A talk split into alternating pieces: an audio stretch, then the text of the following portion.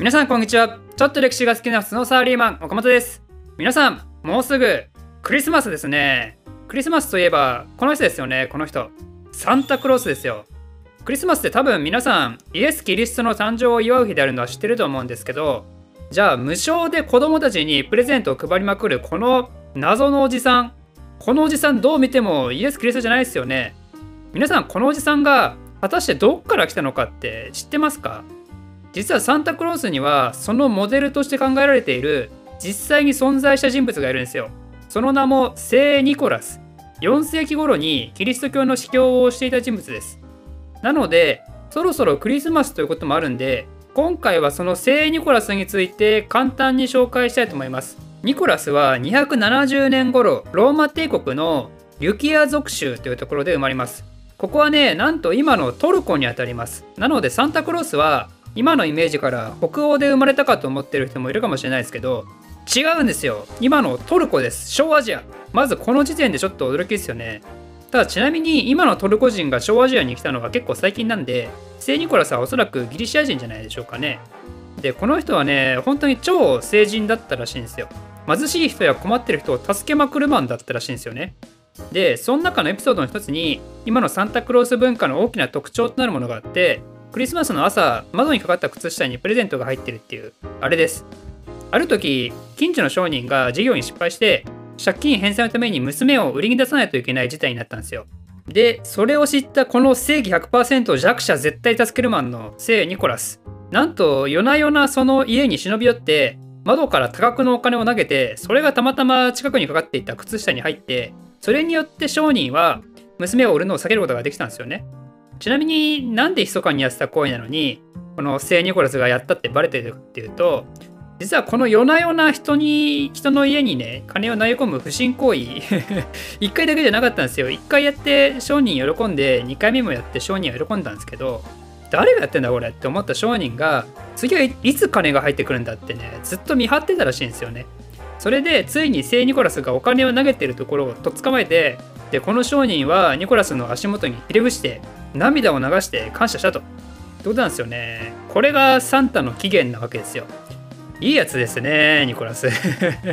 私の元にも現れてほしいですね、マジで。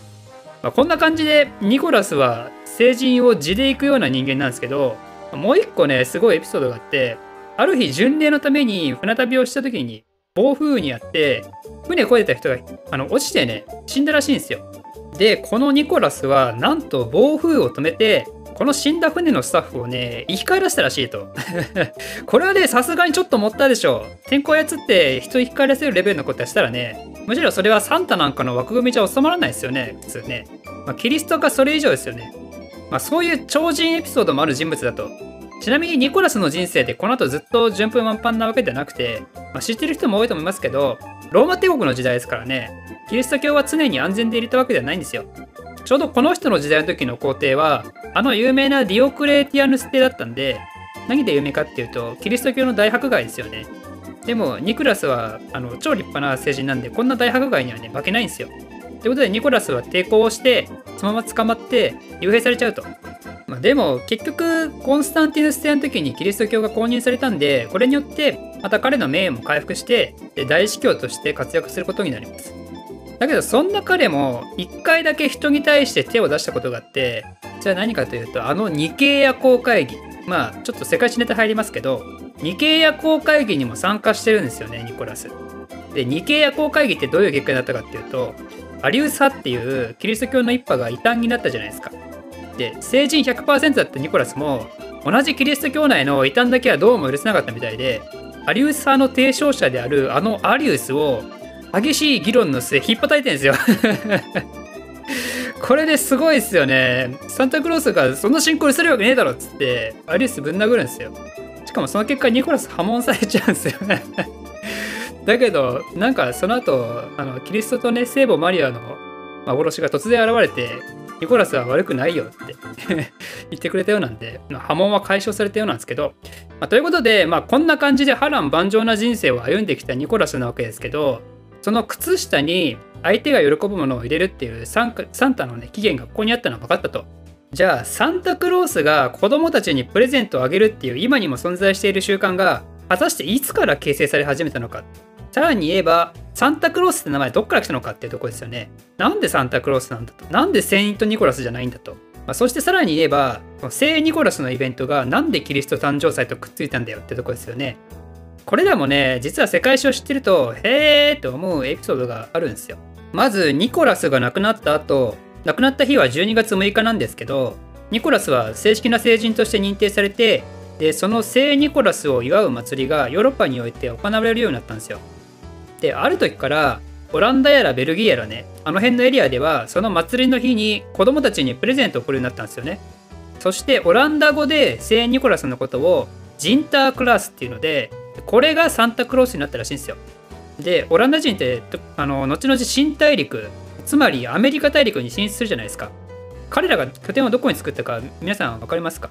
今のニューヨークですよ。当時はニューアムステルダムという名前でしたけどなんでこれによって北米でも聖ニコラス祭にプレゼントを与える習慣が始まってでさらに12月6日でしょ？このニコラス祭。12月25日のキリスト誕生祭と近いじゃないですか日にちが。でしかもキリスト誕生に際してとある3人の賢者がプレゼントをあげたっていう伝説があるんですよだからこれによって聖ニコラスのプレゼントを子供に与えるイベントとキリストにもそういやそんなエピソードあったねっていうのとついでに日にちも近いし一緒にしちゃえばっていう ところから、えー、北米全土にね12月25日のクリスマスにプレゼントをあげる習慣が広まるようになったんですよね。ということで小アジアに生まれたサンタクロースがヨーロッパで死後に成人となってでその感謝祭がオランダで行われるようになってそのうち重症主義に駆られたオランダ商人が北米に移住をしながらその文化を広めてそして19世紀後半には太平洋を越えて日本にもサンタクロースが広まると。すごいですよねサンタクロースは。何百年の時を超えて大西洋と太平洋を渡って世界をぐるっとね一周したってことですね。ということで皆さん今年はサンタを見かけたら聖ニコラスの夜な夜なお金を投げ込んでいたエピソード。そしてアリウス引っ叩いて破門したエピソードなんかを思い浮かべながらクリスマスをお過ごししてみてはいかがでしょうか？ということで今回は以上です。本編の歴史動画もぜひ見ていってください。この動画を少しでも面白いためになると思っていただいた方はいいねとチャンネル登録のほどよろしくお願いします。ではまた。